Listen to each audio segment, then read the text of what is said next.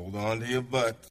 Welcome to episode fifty of the Civil War Breakfast Club. Tonight, I am joined by my host who has put up with my Tuesday moods for the last fifty episodes, and the guy who rocks all things Civil War more than anybody else I know, Darren Weeks. Wow. Deja vu.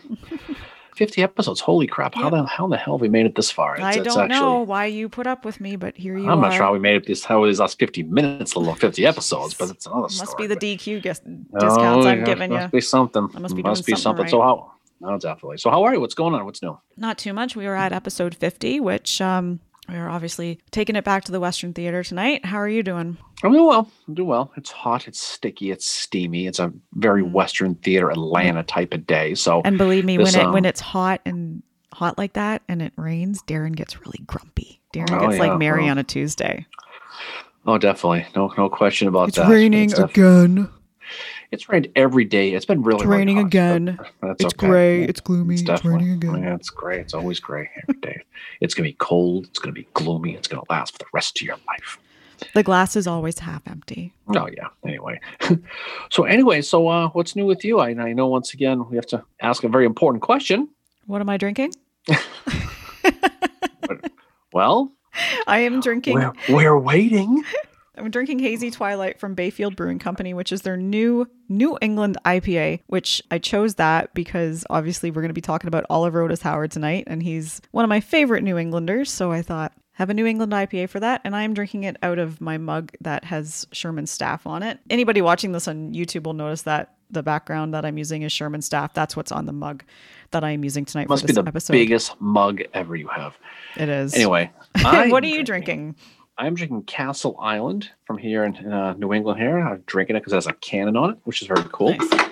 I'm drinking out of my North Civil War Champions mug because despite the stories of the general we will talk about later on today, this is one that the North wins and one that he wins handily as far as a lot of different ways. So I felt that it was appropriate to uh, to talk about a Northern victory tonight. Nice. Since this basically was, to, it's debated, right, yep. by certain people, but we consider it a Northern victory, I think, I, overall. I think we can and call it a Northern victory. The Battle of Ezra Church, which is what we're going to be talking about tonight, is part of the Atlanta campaign. Um, so Sherman's been on this campaign since May of eighteen sixty-four. Some of the bigger battles in the ca- campaign we've done episodes on, Kennesaw Mountain being one of them. This is one that does not get talked about a lot, but it's one that I think is a very underrated battle for a number of reasons, not just for the battle itself, but for the commanders here, not just Oliver Otis Howard, but Stephen D. Lee on the Confederate side as well. John Bell Hood has been newly put in place of Army of Tennessee is commanding that, as well as like, you know, Blackjack Logan's in this as well. And, and he does pretty well, but it's as much about the battle as it is about who's commanding and kind of the aftermath is is just as interesting as the battle itself. But the battle is very, very horrific, as we're going to talk about the aftermath of that. In some ways, it is a lot like Franklin, and that never yeah. gets mentioned. And it's that's important to consider when you're looking at Hood as the commander of Army of Tennessee, because this battle is, and we'll talk about this at the end, this battle is why the soldiers start to feel about him the way that they do. Yeah, we, we were talking about earlier parts of this Atlantic campaign, specifically on Kennesaw. We talked about what Sherman likes, right? Sherman loves to be attacked. Mm-hmm. He doesn't like to be the attacker. He likes to fight defensively. Not that so much he didn't like to fight offensively because he did what he had to do, but he, primarily he loved playing defense. And he has that quote where he says, invite them to attack, they'll only beat their own brains out. Yeah. So what he wants to do is ideally set up a situation where he's attacked. And of all the battles of this campaign, this is the one he gets what he wants. This is one that it's the, he leads the you know the mouse right to the cat is what he really does, and it's really by happenstance. It isn't by design. It mm-hmm. just we'll talk about how the detail goes. But Sherman knew by Atlanta he had more men, and he knew that if he was attacked because he had and he was entrenched, there was really no chance he was going to lose because he had too many guys. He knew that any attack against his entrenched army at this point was was going to be a fool's errand mm-hmm. because he just didn't. They just didn't. They didn't have the numbers. But what's interesting going into this though is the changes both armies had going into this part of this campaign. So, yeah. and right off the top was the death of James McPherson, which is a which is a big deal. Yeah. On July the twenty-second, eighteen sixty-four, the Battle of Atlanta happens. That kind of forces Hood into Atlanta, but what happens is McPherson ends up getting killed. Um, James Birdseye McPherson, very well respected on both sides of the Civil War. His death is greatly affects Sherman. It also greatly affects John Bell Hood, too. Sherman wrote to Halleck after and said, "The sudden loss of McPherson was a heavy blow to me. I can hardly replace him, but he must have, have a successor." His immediate successor, the one that takes over for him when he's killed, is John Blackjack Logan, a political general from Illinois. He is actually, he goes into the war a Democrat, but after the war, he's he's a Republican. Uh, just one thing to mention about McPherson, too, is, and this is debated, he is the second highest ranking officer that will be killed in the Civil War. And that was a big one, too. And as you mentioned, it affected both armies, North and South. Mm-hmm. He was a very beloved guy and a very respected guy. Replacing him was not going to be easy for Sherman. He knew it. There were three guys primarily he had to choose from. Okay. We'll talk about them real quick. We'll tell them more detail here in a second. First guy is, to your point, is John Blackjack Logan. Mm-hmm. He was a politician from Illinois, and we all know how much Sherman hated politicians. Yep. He was also not West Point trained. And that was going to be a big deal. So although he was popular with his troops, and he certainly was, and he expected the gig, and he wanted the gig. Oh, big um, time. That fact that he was a politician and he didn't have West Point was going to be an issue for Sherman. And he's a little um, bit of yep. a loose cannon, too, in some ways. Yeah, he was. Door number two is Fighting Joe Hooker, a mm-hmm. good Massachusetts man. And he did well as a corps commander under Sherman in in the Atlantic campaign. Admittedly, he had those troubles at Chancellorsville. Everybody knows about that in eighteen sixty-three. Yep. He was a West Pointer, but he was also that quasi-political general. And he was kind of that slippery shit of a guy. He's a guy you called to get free cable for five bucks. He would hook up, you know, that, that's who he yep. was. He was just a shifty guy that you could not be trusted. He was also a pain in the butt. He just was. He ran right? his mouth off too. But I mean, the thing with this is like when he goes out to the Western Theater, and this doesn't get mentioned a lot, this is the equivalent to when Sheridan goes to the Eastern Theater and you have Warren and Sheridan. This is the same level of ego going on here. The two do not like each other at all. Hooker is the senior officer. He is above Blackjack, and he's also above the other guy that is a possible replacement. Right. And you knew damn well Sherman, if he did promote a guy like Joe Hooker, he'd be looking over his shoulder because Sherman ideally was going to probably want his job eventually. Exactly. Realistically speaking. Yeah. That, and that's, that was probably a factor too. The third guy is a guy, Mary, I don't know if you ever heard of him, but his name is Oliver Otis Howard. Okay. He also struggled in Chancellorsville, to say the least. He certainly did. Still running, by the way. Yeah. But he was he was reliable, but he had a reputation of being a shaky field commander amongst his peers, and he just he just did. He just yep. Now you could debate whether or not it's fair or not, and you know you know Gettysburg. People think he did well. Some people think he did, but what, what, whatever reputation preceded him that he was somebody who could not be trusted as a field commander by just by certain people. He was supported heavily by George the Rock of Thomas. Oh, right. No. Oh, no, it's not like we said before. He's going to say, oh, oh no. Yes. Oh, no, supported O O in this one heavily, right? He certainly did. And he had that quote. He's in all of um, what Thomas said about Howard was, you cannot do better than to put Howard in command. Now, Thomas was a very respected guy by a lot of people, especially Sherman. So that had to carry a lot of weight. So Sherman was certainly comfortable with Howard. And ultimately, it was going to be Oliver Otis Howard who will be chosen to replace Birdseye McPherson to command an Army of the Tennessee. Mm-hmm. We'll talk about some of the fallout that happened with this. Obviously, Joe Hooker was not very thrilled about this decision, Mary. No, he mean girls it out of how, there, too. And we, all, he, we all know yeah. how, us, how us Massachusetts men get more in bad moods, Mary. We all know that. Oh, but yes. I, it's a lot yeah. like a Canadian in a bad mood on a Tuesday. Tell me about it. But that's how that so that that that was the big that was the scoop for the most part heading up this part of the campaign for for, for Sherman. Yeah. So a little bit more background about this, because there's a little bit of drama that goes on behind the scenes with this. So you've got these three that are potentials, and we know right away that Hooker is not happening. He he can be nixed off the list right away just because Sherman is like, fuck that. I am not having that guy in charge.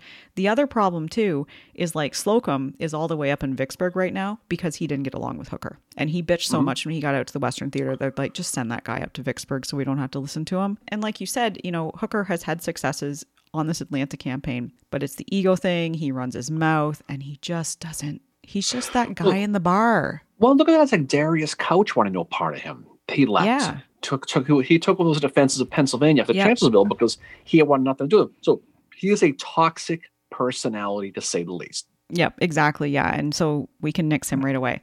So the other one is Blackjack Logan. So Sherman goes to Thomas to discuss who he should have in charge. Sherman says, well, Blackjack is in charge right now. What do you think? And what was Thomas's response to that? Oh, no. Oh, no.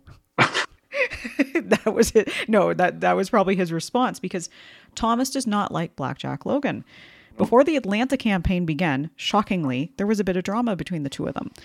The Army of the Tennessee was operating outside the limits of its department, which was on the east side of the Mississippi River. The transportation for that was reliant upon Thomas's Army of the Cumberland. In March of eighteen sixty-four, Logan goes to Sherman to complain that Thomas is restricting the use of the railways by requiring passes, and Logan just thinks, I should just be able to freely use them. And then um, Thomas is like, oh no, you can't use the railways. So Sherman tells Thomas that he wants, he's thinking of Logan. And Thomas said, Logan is a troublesome fellow and he was hard to get along with. And then Thomas goes even further. If you put Logan in charge, I will resign. I'm going to leave. So then that's when Uh, Sherman's like, okay, well then, um, what do you think of Howard? And that's that's where we get that's where we get Howard. But I don't think it was just Thomas's decision. Like Sherman said that he needed men that were soldiers, that were going to follow orders, you know, and also that had that, you know, that training from West Point that was the administrative side of things. And he felt that Howard actually had a lot more experience and could handle that part of it more so than Blackjack could. One guy who really didn't get considered, who probably could have, would have been Francis Blair, actually, who was who was commander of the yes. seventeenth Corps here. Yeah, yeah, but Blair he was wasn't part of, he wasn't part of the equation for the most part. But Howard's going to be the guy. I think he was a safe choice. I think he yeah. fell, but obviously Sherman was going to keep his eye on him. It's set up on the Union side where Oliver Otis Howard is now in charge of the Army of the Tennessee. Yeah. As they're beginning that really important phase of this campaign. It was actually really funny when Sherman and Howard are out riding the lines one day, and Sherman said, how would you like McPherson's army to command? And Howard responded, I have a good corps and, and I am satisfied. And as General Hooker is senior to me in rank, he may be deeply offended. And Howard kept saying that, you know, no, no, no, it should be Hooker. I don't want to, you know, he doesn't want to cause shit, right? And then so Sherman just point blank says to him, Hooker has not the moral qualities that I want, not adequate to command. But if you don't want the promotion, there's plenty who do. And Howard's just like, okay, I'm grateful for your confidence and that of General Thomas, and I will undertake anything you want me to. I'll take it. And Sherman, he does say that he he wanted to succeed in taking Atlanta. And in order to do that, he felt he needed soldiers that were purely and technically soldiers, men who would obey orders and execute them promptly and on time. For I knew that we would have to execute some delicate maneuvers requiring the utmost skill, nicety, and precision. And I believe that General Howard would do all those all these faithfully and well. And I think the result justified my choice. And the reason that Sherman knows this is that because uh, he and Howard fought together in the battles for Chattanooga, which we all know how Missionary Ridge went for Sherman. But from there, Sherman does gain a respect for Howard, and the two of them actually have become quite good friends. And he actually writes him in December of eighteen sixty-three telling Howard how much he respects him and that he hopes that they can work together in the future. So I think this is a decision based on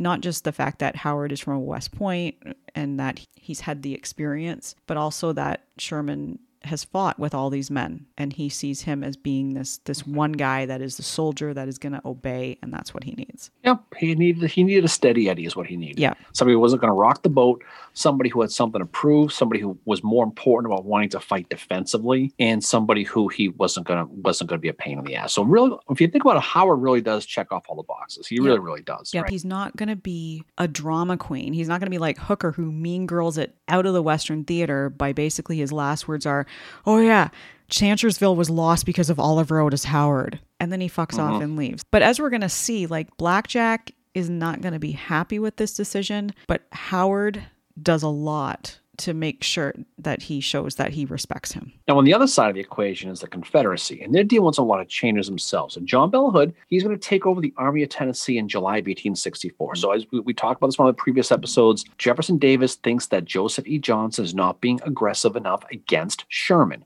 So he wants an aggressive guy. He wants someone who is rare to get in there. So mm-hmm. he's going to pick John Bell Hood.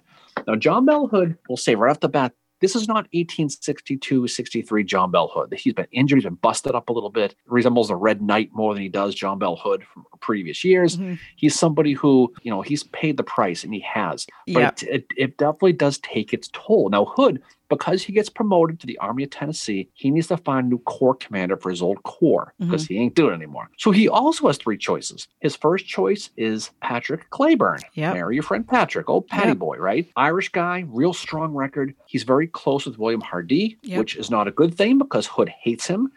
He also wrote that emancipation plan where he wanted to free the slaves to make them Confederate soldiers. Yep.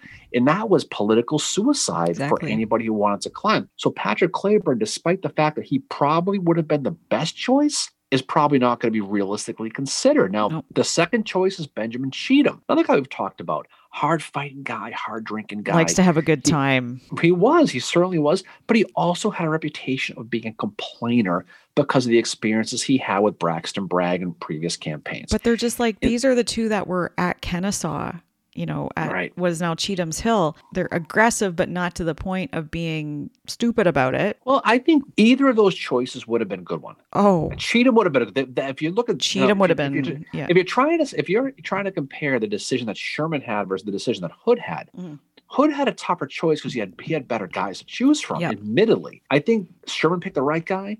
I think Hood clearly chose poorly, if you ask me, okay? Yeah. So the third guy is uh, is Stephen D. Lee. Now, he's a distant cousin of Robert E. Lee. Mm-hmm. He commanded a group called the Department of the Alabama and Mississippi, which is outside of Hood's army. So he's not even part of the Army of Tennessee. He's popular. The mm-hmm. troops like him. He had the confidence of a lot of his generals, a lot of his peers, a lot of the senior guys. He's also he's friends West... with John Bell Hood, too. He's friends with Hood, you know, he, but he also has a lot of support from others. E P. Alexander. Mm-hmm. He says he's a natural-born soldier. Jefferson Davis, the head of the Confederacy, he, the president, he says of, of Stephen D. Lee, one of the best soldiers this war ever produced. What Hood is going to do is he is going to think about one of these three guys. Now, now that all sounds well and good for those quotes, but Lee had some issues, okay? He was in charge of that Department of Alabama and Mississippi. Mm-hmm. He was, for the most part, defending Mississippi pretty well against the Union for the most part.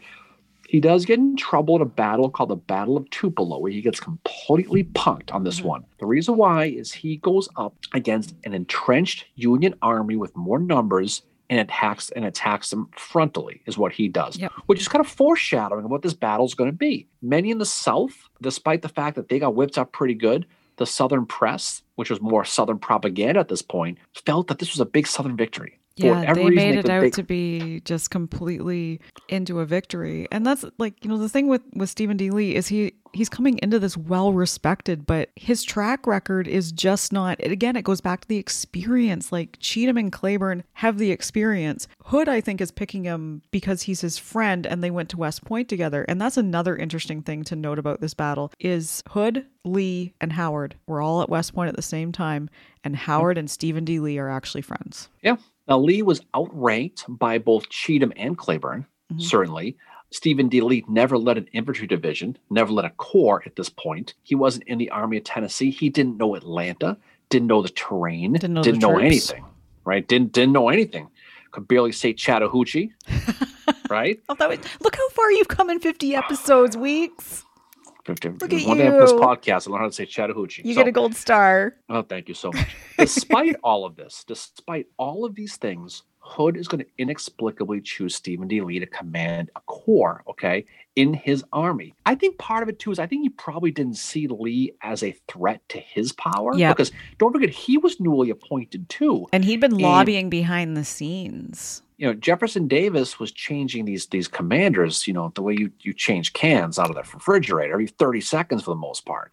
And so I think what happened was he wanted Sucker. to make sure he he didn't bring somebody in who was going to maybe be too good, maybe. And I'm just speculating yeah. here. Either that or he really, really, really hoped he'd be like Robert E. Lee. He thought maybe there was some lineage. Who knows? But whatever it was, he thought he really hoped this was going to be the best. Now, we'll tell you right off the bat, this was not Hood's best day here. He clearly had lost the fastball at this point for oh. whatever reason he did. Yeah. Lee's choice was questioned at the time. But you know what? Hood said, "Freak YOLO. We're going. We're going with Stephen D. Lee." So that he's going to command a corps in this battle. Now, Howard, on the twenty-seventh of July, eighteen sixty-four, Sherman's going to have him move his new command, the Army of the Tennessee, west of the city to the right end of the Union Army. He's going to move him pretty quick. Mm-hmm. What he wants to do, he wants to cut Hood's last railroad supply line, the Macon and Western Railroad. They want this the only line entering Atlanta that's not destroyed at this time. Yeah. And, and Sherman knows that if he cuts off this line, Hood's going to have to withdraw from the city. Realistically, that's going to be it. But yeah. this is oh, it's the only way in and out. So that, that's what this that's what's going to happen with this. Now, Hood on the twenty-seventh, he's not stupid. He knows that's probably what he's going to want to do. And he anticipates Sherman's move is going to attack that that Macon and Western Railroad. He got some intel by John, the old war child Wheeler and the cavalry, yep. that they were moving in that direction. So he's like, okay, I, I know what he's doing. They knew they were moving in that direction. He knew that's where the train line was. He probably said, well, that's got to be what they're doing because that's what I would do. He's going to use Stephen D. Lee's corps, that new corps, to intercept Howard and stop and stop him. He's going to defend a road called the Lick Skillet Road, which just sounds a fantastic name for a road, by the Lick way. Skillet. Lick Skillet Road. Is that but the road the job, that leads into Rough and Ready? Oh my goodness gracious. There's some, some hard times on that road. Ooh. Stephen D. Lee, and this is the thing that's interesting about this plan, is this is a defensive thing. This is not to attack. This is to defend. Mm-hmm. He wants his troops to get up on that Lick Skillet Road on a ridge line and set up their line to get ready to hit Howard as he approaches. He's He's then going to use Alexander Stewart, A P. Stewart, his corps. Once this happens, once he has Howard engaged and stopped, he wants Stewart to go around Howard's right flank and hit. Now, Howard had a reputation, and everybody knows it, that he could be turned on his flank pretty easily. Yep. And I think Hood had assumed that Howard probably had learned his lesson, because he was going to try it again. So in his mind, he was going to set up that defensive line on Lick Skillet Road using Stephen D. Lee, mm-hmm. get them engaged, get them locked up, and then once it's the shit's hitting the fan, he's going to send Stewart on the right flank where he must have assumed Howard would not defend, and he was going to counterattack, and he was going to absolutely pound him, and that, and that was going to achieve two goals. It was going to slow Sherman's march, slow his roll, Yep. And what it was going to do is it was going to protect the railroad. So that's that's really, in a nutshell, what it was, is what he wanted to do. And as we talk about this battle going forward, the plan goes off the wagon pretty quickly. It, it it does. And so the thing is, is like Sherman has started this plan before Howard is even in charge. And it's Blackjack that actually starts this. He starts, you know, making preparations and all that. He finds out in the twenty-sixth, like, yeah, you're not in charge anymore. Here's O O, your new commander. Have fun with that. The thing that happens on the over on the Confederate side is John Bell Hood gives a speech. Now, it's not as bad as that, that speech that, uh, what's his face? That P. Ridge gives Earl Van Dorn. It's not as bad as that speech. Um, but, but he says, experience has proved to you that safety in the time of battle consists into getting into the close quarters with your enemy. Hood tells them, you're going to be in peril if the enemy keeps flanking you out of position. You have to will it, and God will grant you the victory your commander and your country expect. So he's basically telling them, go right up there. You might be fucked, but go get me a victory. He's trying to get his troops to become aggressive because at this point, the troops are already not very happy that, that Hood is in charge. Johnston was the favorite. Mm-hmm. Howard is going to take his men. He's going to arrive there and he's going to immediately start entrenching. Hood's plan's a good one, actually. Yeah. Except the problem is, there's a few problems, is he, he has a new general in charge of it. And that's mm-hmm. the problem. Now, John Bell Hood, he's got ninety-nine problems, but aggressiveness ain't one of them. Okay, that's the deal. The problem with this plan is that there's really, there's really a handful of issues there that Hood's are. plan has. So first of all, it assumed that when Lee got there, Ezra Church was going to be, no one was going to be there. No one's going to be there, yeah. He assumed that he'd be the first one there and they would arrive and that that ridge line at the Lick Skillet Road would be unoccupied. That was a big yep. problem with that. So his army could set up those defenses before Howard got there, despite the fact that Howard left earlier, which I don't know it, how the it, hell he figured that. So exactly. Howard goes earlier, but he's thinking we're going to get there first. And that's the big problem. His entire plan depends on getting there first. There's no plan B if Howard's there first. No, there's, never no, plan B, there's no right? contingency plan. Mm-hmm. And they're also going to assume that the Federals are going to make mistakes. Yeah. The other thing he does, he assumes that Howard is not going to defend his flank because of the reputation he has. He thinks that, well, okay, Howard's going to sit there, and when we hit them, when Stewart hits the right flank, They're going to run like sheep and not just like Chancellorsville, because that's the reputation he has. He doesn't assume that Howard might have learned at this point. Exactly. That's the other problem. He also, you know, he assumed that his generals were going to communicate, exactly. and they didn't. And so yeah. th- and that, that's the biggest problem with this. He assumed that Lee, Stewart, and his cavalry guy led by Jackson. William Jackson yeah. were all going to f- get together and talk about this as this was flowing, and they didn't at all. So you can kind of see where this is going. Now, the big issue, and the, the one that's that the, the Hood people don't want to talk about, is Hood wasn't there. He wasn't. Unlike Sherman, who did come with Howard, Hood stayed back in Atlanta, four miles away at his headquarters. So you've got new a new general in charge with a plan that has really one way to work and a million ways not to, and he's not there. He does, Hood does nothing to coordinate the attacks, and he placed no single person in charge, because you have two corps commanders, Lee and Stewart, okay? Neither of them were told who was in charge of who. Nope. There was no one who was really the headliner on the field. So you can kind of see now Howard did have full command on the other side of, of his army. I mentioned Sherman was with him to help coordinate those movements. This is and his Howard, sole time. This is his first time ever commanding an army. Of course, Howard is Howard. He's going to be cautious. He's going to be slow, as he probably should have been. Howard knows Hood, and he knows Hood's aggressive, and he knows Hood is going to hit him somewhere soon, and he's expecting it at any moment. So he kind of crawls towards Ezra Church and that railroad. He didn't know it at the time, but his adversary was still in Atlanta. Lee was still in Atlanta. Yeah, Lee was held back because Hood thought that, you know, that Sherman might attack. So he holds him back, and then all of a sudden he's like, okay, go. And by then it's too late. And so Howard has that opportunity to set up when, when Lee, Stephen D. Lee's entire plan was based on the fact they were going to get there first and entrench. There was no alternative if they got there and Howard was already there. There was not, there was no even thinking about it. Lee finally gets going. And it's just like today. It's hot. It's sticky. It's a full Gold Bond powder situation for the boys. They've got to walk on that typical Atlanta July day through all that crap. And they also have to move quickly because they know in their minds they got to stay ahead of Howard, right? By the time they get there or get nearby, the troops are already exhausted. Dawn of July twenty-eighth, the day of the battle, the federal troops start getting close to the area. They start running into Confederate cavalry at this point, yep. in the woods near Ezra Church. Now, the woods around Ezra Church is thick. I mean, it's it's dense. It's a forest, and that causes some problems for the Union as well. Howard, again, is still fearing that imminent attack by Hood. At any yeah. point, he's going to be attacked. And Sherman's telling him, Sherman's like, you're not going to get attacked. Howard's going into this with not just the ghost of Chancellorsville following him. And that's quite evident, by the way, when he sets up his troops. He's very careful how to set them up. And as he's setting them up, he's making sure his flanks are protected. Because he said mm-hmm. to Sherman, I'm going to be attacked. And Sherman's like, no, no, no, you're not. And Blackjack actually had said the same thing to Sherman. We're going to get attacked when we go to this position. And Sherman kept saying, I, I don't think so.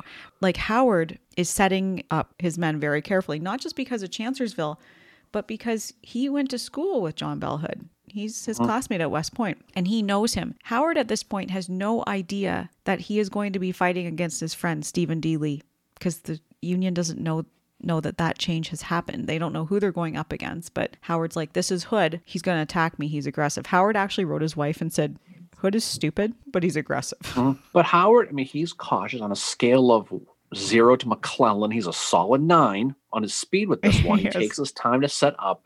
And he's going to extend his divisions one at a time. Yep. He's going to personally place them. It's going to be really, really quiet. He's keeping an eye, a close eye on his flanks because it's, because obviously he is going to be.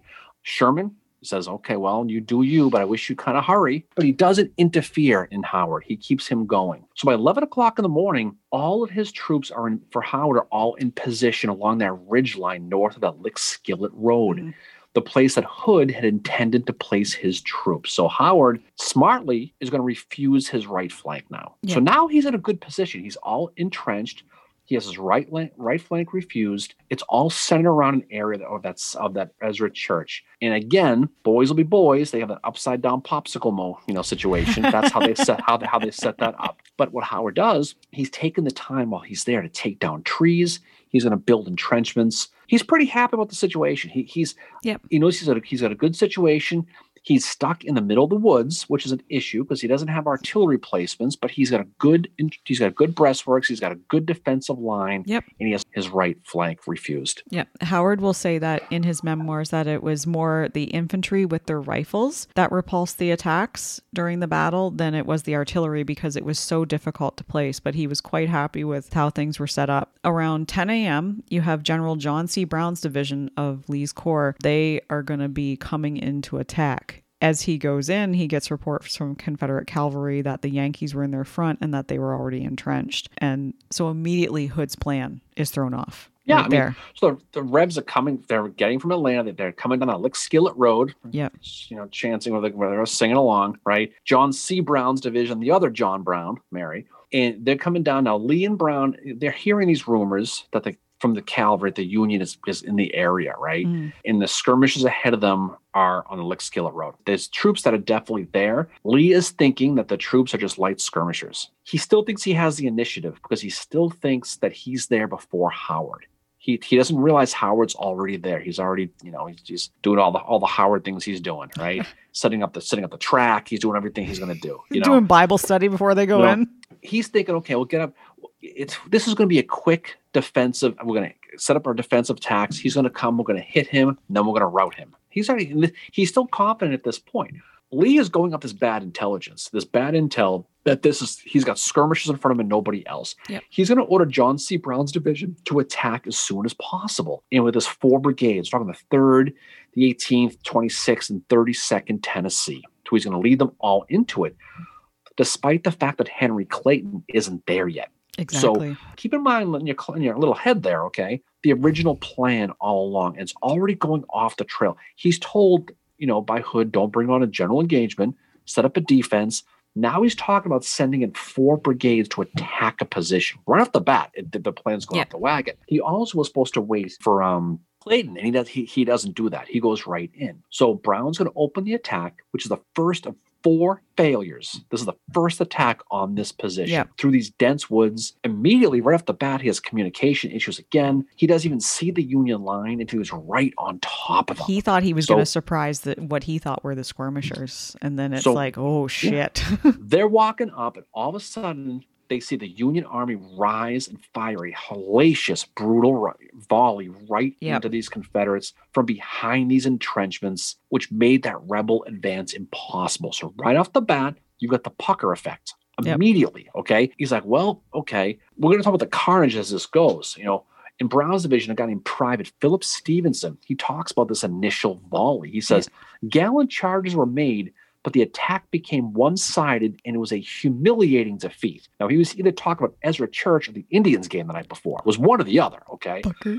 You talk about how quickly they were surprised and how hard it was. But this is where the, the mistakes really continue to be, you know, you know, continued along. The Rebs are going to try this again. And this is going to be the same game plan over and over and over yeah. again. They're going to try to attack that re- that Union right flank now. And already, now they're not waiting for Stewart. They're going to go right at the flank right now. And Howard's ready. And he drives them back pretty easily. The Rebs marched four miles in the brutal heat, went straight into battle that they weren't ready for. So when you're thinking about the initial game plan, think of a football game. The game plan, first play of the first quarter is out the window. So now you're chasing your tail already. Exactly. And the other thing, too, is that Howard and Blackjack are both able to throw in their reserves when needed. They have planned for this very, very well. And the next attack that comes in is going to be uh, General Henry Delamar Clayton's attack. He and his division arrives as Brown is attacking, and he's ordered in, and he fares no better than Brown.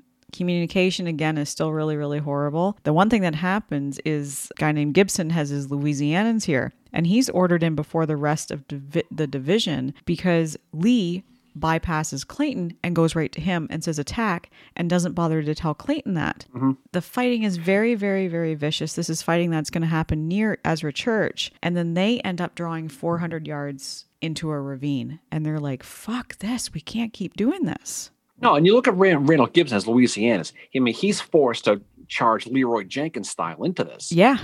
And so, again, it goes back to communication again. There was so many issues at all. Jacob Brantley, an officer in, the, uh, in Tennessee, he says, extreme heat, a scarcity of water in a hurried manner, which we entered the engagement. That's why they got beaten back. And so Gibson, he gets beat back pretty quickly. Now, Clayton, we talked before about Henry Clayton, he's going to keep attacking that, that Union line and taking heavy casualties. Now, this is like a hammer hitting the nail over and over and over and yep. over again. While Gibson's men are getting smoked, Clayton orders a guy named Alpheus Baker's Alabamans to attack right at the center of the Ezra Church. So that, that's where he's going to go. Mm-hmm. They got hit hard and driven back as well. It was a repeating, repeating thing. So by noontime, twelve thirty, give or take, the die has been cast where this battle's going. And mm-hmm. at some point, Stephen D. Lee probably would have had someone say, okay, we need to reform, rethink this. But the guy who would have said that to him in John Bell Hood is not there. Not there. He has to follow his plan. Now, the plan went out the window, but he decided to do his own thing. So by twelve thirty, the third attack is going to begin. Manigault. This is Arthur Manigault. His brigade of Alabamans and South Carolinians, they are ordered to attack the Union position and hold that ridge near Ezra Church. Okay, that sounds like the original plan. Sounds good. Brown told him, according to Manigault, this is according to him, you'll have no problem taking it because Sharp's division a little while ago, who was in Brown's center, they got up there. So you'll have no problem now. Now they're weakened. Now you can get right up there. So no problem. So Manigault goes in, immediately gets his ass handed to him, right? They fall back after the Feds countercharge. Manigault's going to try again. Same thing's going to happen. Yeah, he's going to get actually within about twenty feet of the federal line. They do get pretty get close. close they do. Some of these guys, right? They do. It is close at some points in this battle. They fall back again. So now they're thinking about a third time. Third time's a charge. Now he's got about seven hundred guys left. Yeah, and he started with about a thousand. The attrition's running running by now. So by now, Manigault sees this thing as a joke. He says, "This is a." Absolute freaking, there's no mm-hmm. freaking way this is going to happen. He goes to Brown and begs him, we got to stop this shit. Mm-hmm. This is not going to work. We have to stop. Yeah. And Brown says, you know something? I wish I could stop you, but this is Stephen D. Lee's game. I don't have the orders to stop you, so you have to go in. And so he's like, all right, well, I guess I'll have to. And this is where it gets interesting, though. John Brown has one of those moments where maybe a little bit of conscience. As soon as Manigault goes to start his third attack, Brown stops him and says, you know what? Fuck it. I'll take the heat. Well, I can't send you back up there again. But then that's he still throws Manigault murder. under the bus during in his after battle well, report. Well, that's the best part about it. And so he, Brown says, I'll take responsibility, but he does blame him. Yeah. And he, he says that Manigault didn't fight hard enough. He did admit that Howard had a good defensive position, had more guys, but he does say that he didn't get there because he didn't fight hard enough. So again, it's the whole cover your ass thing is yep. how it goes. Yep. And then we have um, Stewart finally arriving on yep. the scene, and he's going to throw in uh, General Edward C. Walthall. He attacks while Loring is still coming up and forming, and this is around two o'clock in the afternoon. He goes in, and it's the same thing. Just absolute well, carnage, St- gets repulsed. Well, Alexander Stewart's an interesting guy, though. So Alexander Stewart, he's from Mississippi, from Biloxi, okay? Just like you, he's a former math teacher. After the war, like every failed Confederate, he, he becomes an insurance salesman, apparently, because that's what he does. But what's interesting about him, Mary, uh, maybe you don't know this, but in nineteen oh eight, he was named the first commissioner for the Chickamauga Chattanooga National Battlefield Park. So that's what that was his job after the war. So it's very, very cool. interesting how he was. But he does his fourth attack. So Ezra, his, his corps is approaching the field. And he sets up in front of Lee's two absolutely broken divisions. Just friggin' busted up, right? Yeah. At this point, Hood's plan is completely out the window. Again, gets a Lick, Lick Skillet Ridge, set up, defend, hit Howard when he gets there, and then hit him on his flank. That's the plan in a nutshell. Basically keep Never, them from the railway, which they are right. managing to keep them from the railway, but they are getting fucking decimated while doing it. Like this battle is, we'll talk about this yeah. um, in the aftermath, it's horrible. Stephen D. Lee, instead of having Stewart attack Howard's flank, which is per the original plan, he's going to have Stewart attack with Edward Walthall, to, to your point we just mentioned. He's going to attack where Brown had tried and failed and tried and failed and tried and failed. He's going to keep doing that. And of course, it's going to lead to yet another uncoordinated, messy, bloody attack because there's no way they can take that position. There's just no way. Lee still thinks, though, the lines can crack under the attack.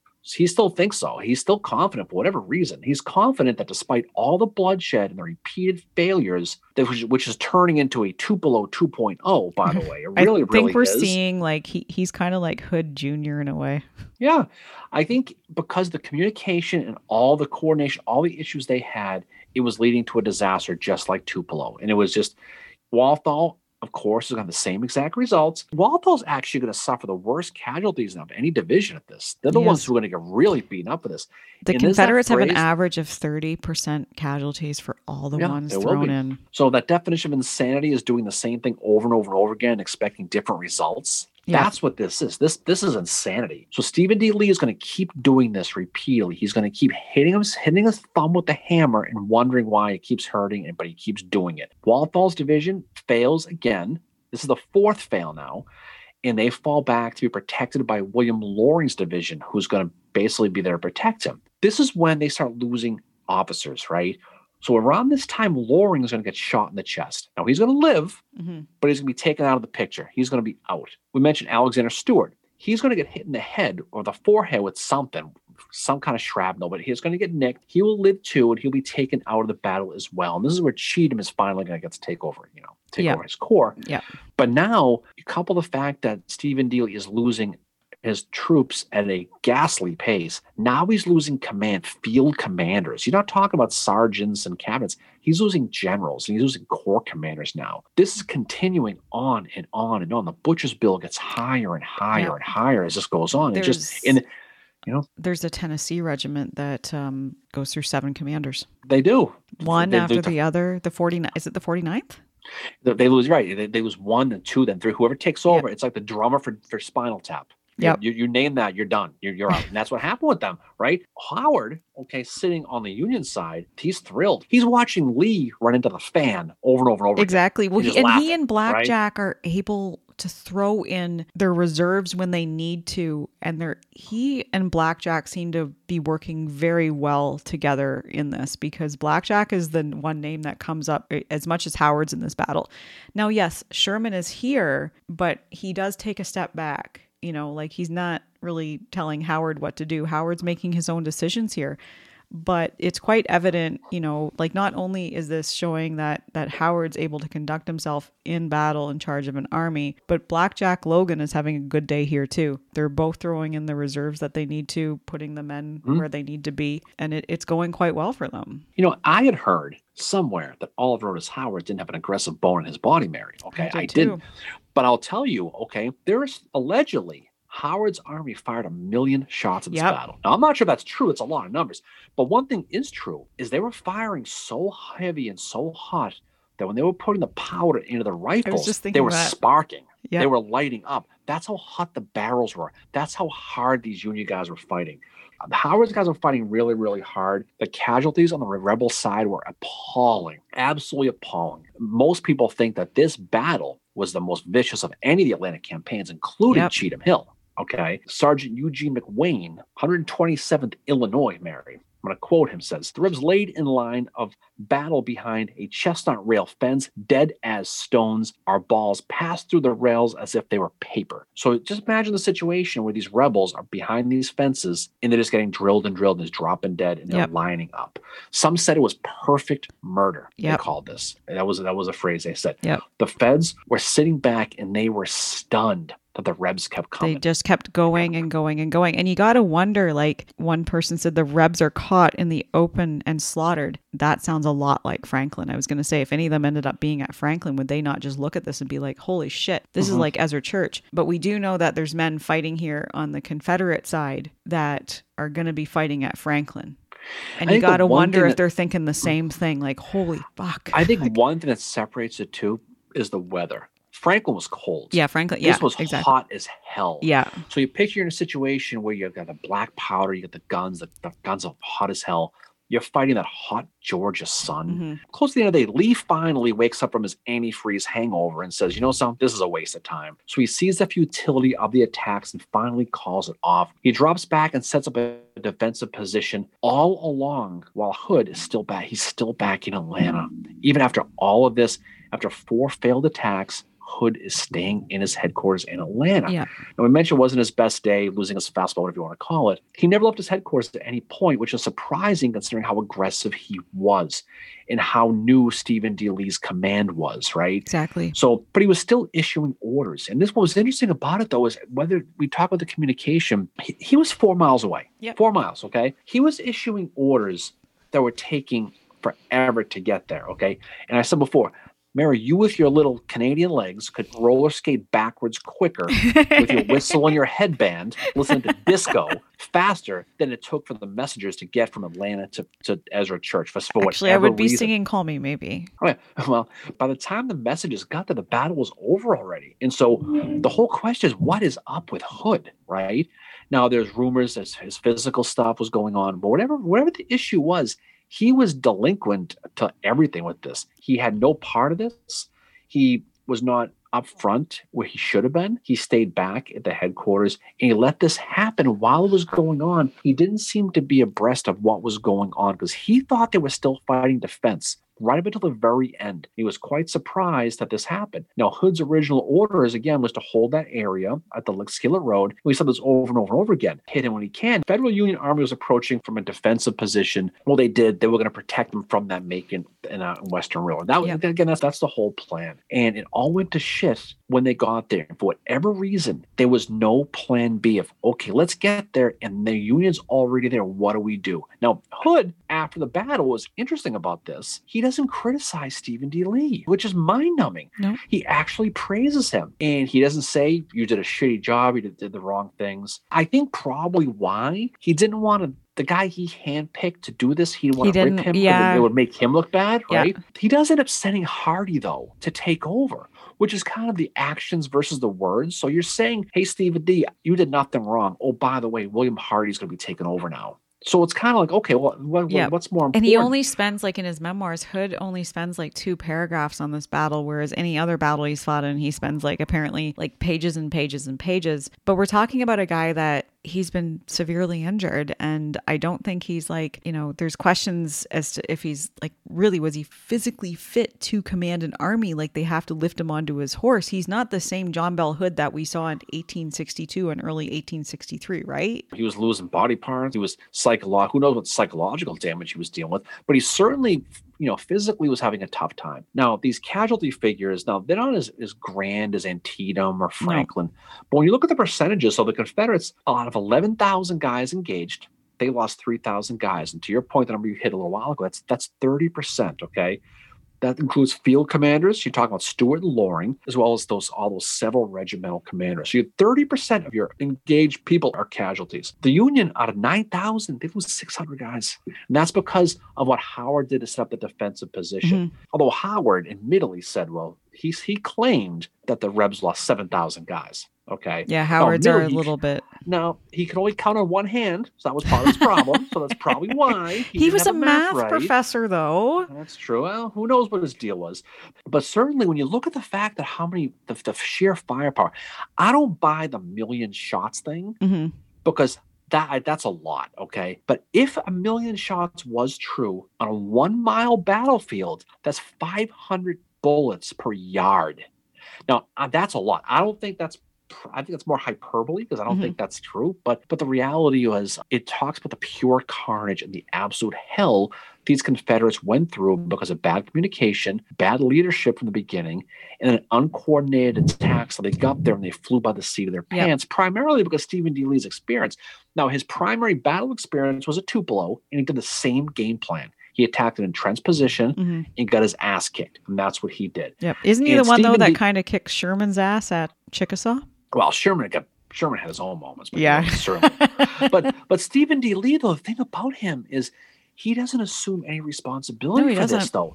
You know who he blames? He blames his own troops. Yep. He throws them all under the bus. He says, yep. I am convinced that if all the troops had displayed equal spirit, we would have been successful. And my question is this, Mary, to you. How do you take thirty percent casualties and then say your guys didn't show equal spirit? Exactly. Seems to me that they probably did if they had thirty percent casualty. Exactly. But that's what happens is now Hood doesn't, he, they, they throw this one under the rug. I mean, all of them. Hood's memoirs. You know how many pages he has in his memoirs? Yeah, it's it's two paragraphs. Church? It's just two paragraphs that he spends. And he has spent he, like, he will take pages and pages to talk about other battles. And what he says, he doesn't even see this as a loss. No. And to your point, mention why the Union never got the railroad no. here. So in Hood's mind, they did defend it. In his mind, they lost a bunch of guys admittedly, mm. but did Sherman and Howard get to the, the Macon Western Railroad? No. So he says, and I quote, Ezra Church was not a defeat as no material advantage was gained by either side. So this would be one of those situations where you got your butt kicked pretty good, but you held. Even though he, they held by a really bad situation, but I don't see how you can take this as a W or even a tie. He didn't blame Lee, as I mentioned before, but it's unusual, though, mm-hmm. that he didn't blame Lee, considering he blamed everybody except the Rosewoods clown for Franklin. Exactly. Right? Exactly. Which doesn't make any sense to me. So you're going to blame Clayburne and all these guys for Franklin, and you're not going to blame Stephen D. Lee for Ezra? And I think it all goes back to the fact that he put him in charge himself personally. Exactly. It was a controversial move over yep. Cheatham and Clayburne, and he he couldn't blame him because it would make himself look bad. And yep. I think that's a big part of it. Other guys, Arthur Manigault, who hated everybody at this point, he blames the loss on his lousy generals, which he was probably, out of all the people, he was probably right. And mm-hmm. many of the soldiers felt the same. I think the confidence was completely lost in Hood at this battle. Yeah, it was shaky. It was shaky to begin with, but you know, afterwards there's this kind of general, dis- like it's described as this one soldier said, general dissatisfaction among the men of Army of Tennessee, you know, because Johnston was the favorite. The men liked him, you know, and yeah, he's not the aggressive commander that Davis wants, but you know, Hood comes in and they're kind of like, this is a guy who's sacrificed his body on the altar of the Confederacy, and he's, he expects all his men to do the same thing. It's quite evident in that speech he gives before they go into this. It's like, yeah, don't worry. God will will it and you'll you'll win. We're expecting you to, kind of thing, you know. There was one guy that said it was a very savage battle and it was for severity unsurpassed by any in the campaign. And it's sort of, in some ways, I see it as foreshadowing Franklin. This is like a mini version of Franklin. How they go in and they're absolutely slaughtered and they just keep going in and in and in. Now, it's not as many casualties, but still, it, it's a very horrific battle. Over on the Union side of things, you know, you have Oliver Otis Howard probably has one of his best days in the Civil War at this battle. Despite Sherman not believing there's going to be an attack, Howard makes sure his troops have the necessary fortifications and he's always keeping his flanks protected. And yes, part of that is the ghost of Chancellorsville, and part of that is he knows who is attacking him. He knows it's mm-hmm. Hood. Now, the one thing that shocks Howard is when he finds out that it was actually his friend Stephen D. Lee that was doing the attacking. Mm-hmm. That that was because they were friends and he couldn't believe it. But this is Howard's first battle after taking command of the Army of the Tennessee, and he said that I was delighted with the conduct of the officers and the men. And he especially praises Blackjack Logan in this. And I think some of this is because he knows what's just happened to Blackjack and he's trying to keep the peace with him. He says, Major right. General Logan was spirited and energetic, going at once to the point where he apprehended the slightest danger of the enemy's success. His decision and resolution everywhere animated and encouraged the officers of the men. He also loves what the troops have done here. And he said that General Logan, though he was not feeling the best and he was very, very worn out, that the success of the day was as much attributed to him as to any other troop in this. So, so General Logan, he is saying he is one of the major reasons for this battle being as successful as it was. When you're fighting in the woods, now don't don't have as much artillery, but when you're in the woods and you can entrench that way, and you got a guy who keeps hitting you in your fronts, recipe for disaster. And I think the post-battle thing we were talking about a few minutes ago was that wavering and shaking opinion of probably Hood's leadership overall. Now, soldiers liked Hood, Johnston, because Johnston didn't get them killed recklessly, right? Yep, exactly. Probably why they liked, by the same reason why they liked, liked Sherman. He wanted to protect his troops. I mean, you, you look at Johnston and Sherman at Bentonville, they just they just stared at each other, Mary. That's what they did. You look at overall how the commander, you know, how they run their battles. And of course, the soldiers are going to like a guy who's not reckless. How could you like a guy, in all honesty, who is promoted and he leads you into an offensive attack that was supposed to be defensive? You run into the meat grinder four times, okay? Yep. Meanwhile, you, you don't even come to the battlefield. You stay back at the hotel. Right at the headquarters. Yeah. And then what then what you do is you praise the guy who was leading you into the meat grinder. Yep. Who got how are you going to react to that? Like I, right. that, that would just, I would be like, holy shit. The one thing I want to mention is, you know, there's, it's believed that Howard is not an aggressive commander, but he has this to say in his memoirs. After the battle, he describes himself as feeling pretty ambitious, and he wanted to put fresh troops in to sweep the field and make a bold and strong effort to capture Atlanta. So he's all like, let's keep fucking going after this. But he recognizes that Logan's men are very tired, as were Blair's and Dodge's. And he said, the Atlanta works were complete and strong. Therefore, my cooler judgment said, let well enough alone. Uh-huh. So right there, Howard after this is like, let's keep going. And he takes a step back and he's like, you know what? No. And I think that's the sign of a really good commander right there. He wants so. that, that adrenaline wants him to keep going. Because they've had a success, right? Now they have not captured the railway, but they've managed to drive these troops away back into Atlanta once again, you know, but he's just like, he's thinking of that goal, like, oh my God, we could do this. We could do this. We've beat them, you know, let's keep going. But he lets cooler heads prevail, uh-huh. you know. It does. It leads to the March of the Sea. It gives him more confidence he has. And I, and I think what, what that does is it ends up in a situation where he's got a guy now he can, he can trust and he can put him in, in place, who can do what his orders are, stick with the orders, and and play the game plan that he's supposed to play. Mm-hmm. And it was just ironic because Howard did not get the railroad. So if you look at his strategic type of battle, he did not achieve his victory, his no. goals. But at the same time, he didn't get his division wrecked, his corps wrecked either. His exactly. Army. He, he was able to really help win a psychological battle. And I think for him personally, it's what he had to have. If he got flanked again at Ezra, he was done. I, don't, I mean, even you would have to not defend him anymore, Mary. No, I wouldn't. Find a new, I you, know, you have to find a, you have to find a new one-armed man to, to, to follow, you know?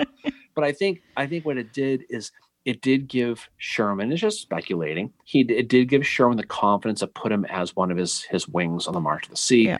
Because I think he gained his trust at Ezra, and I think that's a big part of it. Yeah, well, there was... Sherman wrote to Schofield after the battle, and Sherman says something very similar in his memoirs about Howard, but this was a letter that he wrote to Schofield, and Howard actually discovered it when he was writing his memoirs in the nineteen hundreds. Sherman said of Howard, General Howard's conduct today had an excellent effect on his command. After the firing ceased, he walked the line, and the men gathered about him in the most affectionate manner, and he at once gained their hearts and their confidence.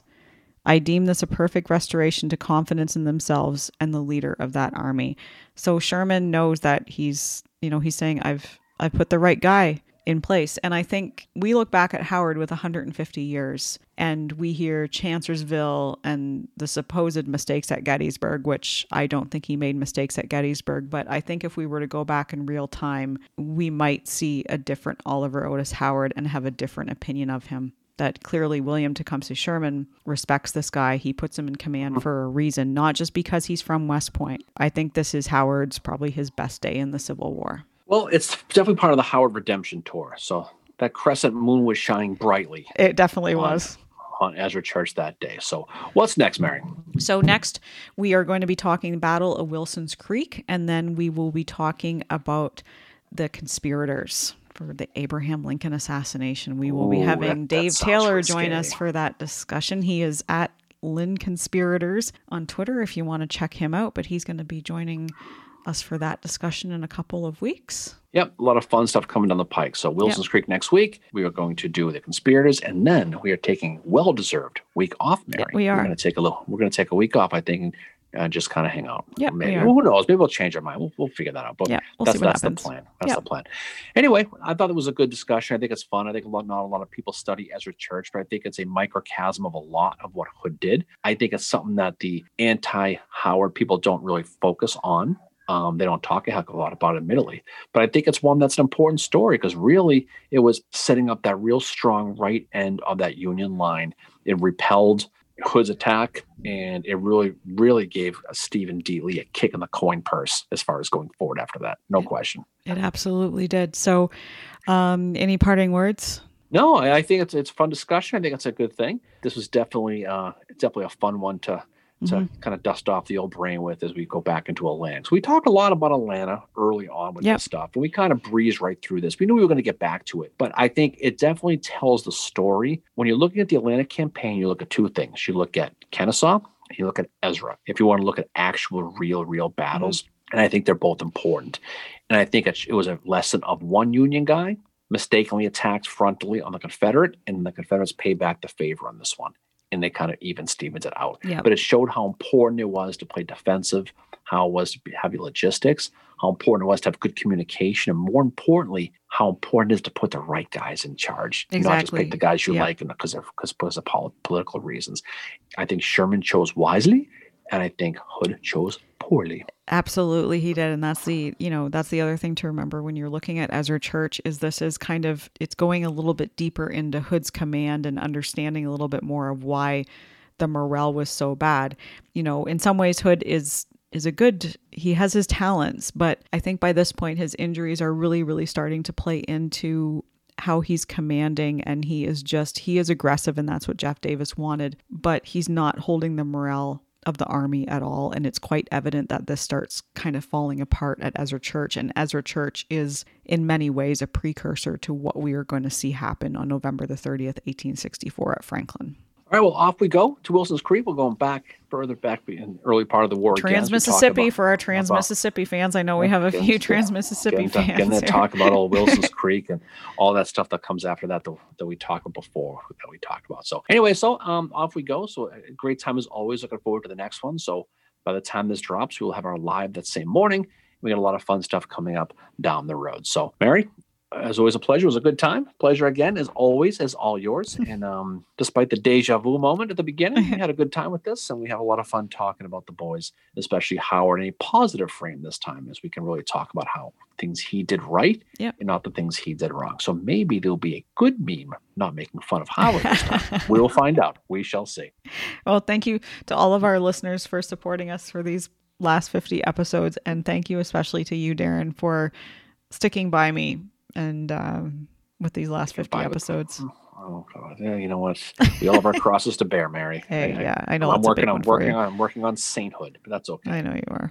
Uh, it's all good. Anyway, so everybody, thanks for listening. We appreciate it. Looking forward to the next one. So thanks for checking us out and supporting, to Mary's point, these fifty episodes. Holy crap. Our one-year anniversary of this podcast is coming up in just a couple of weeks. We'll have some fun with that. It is.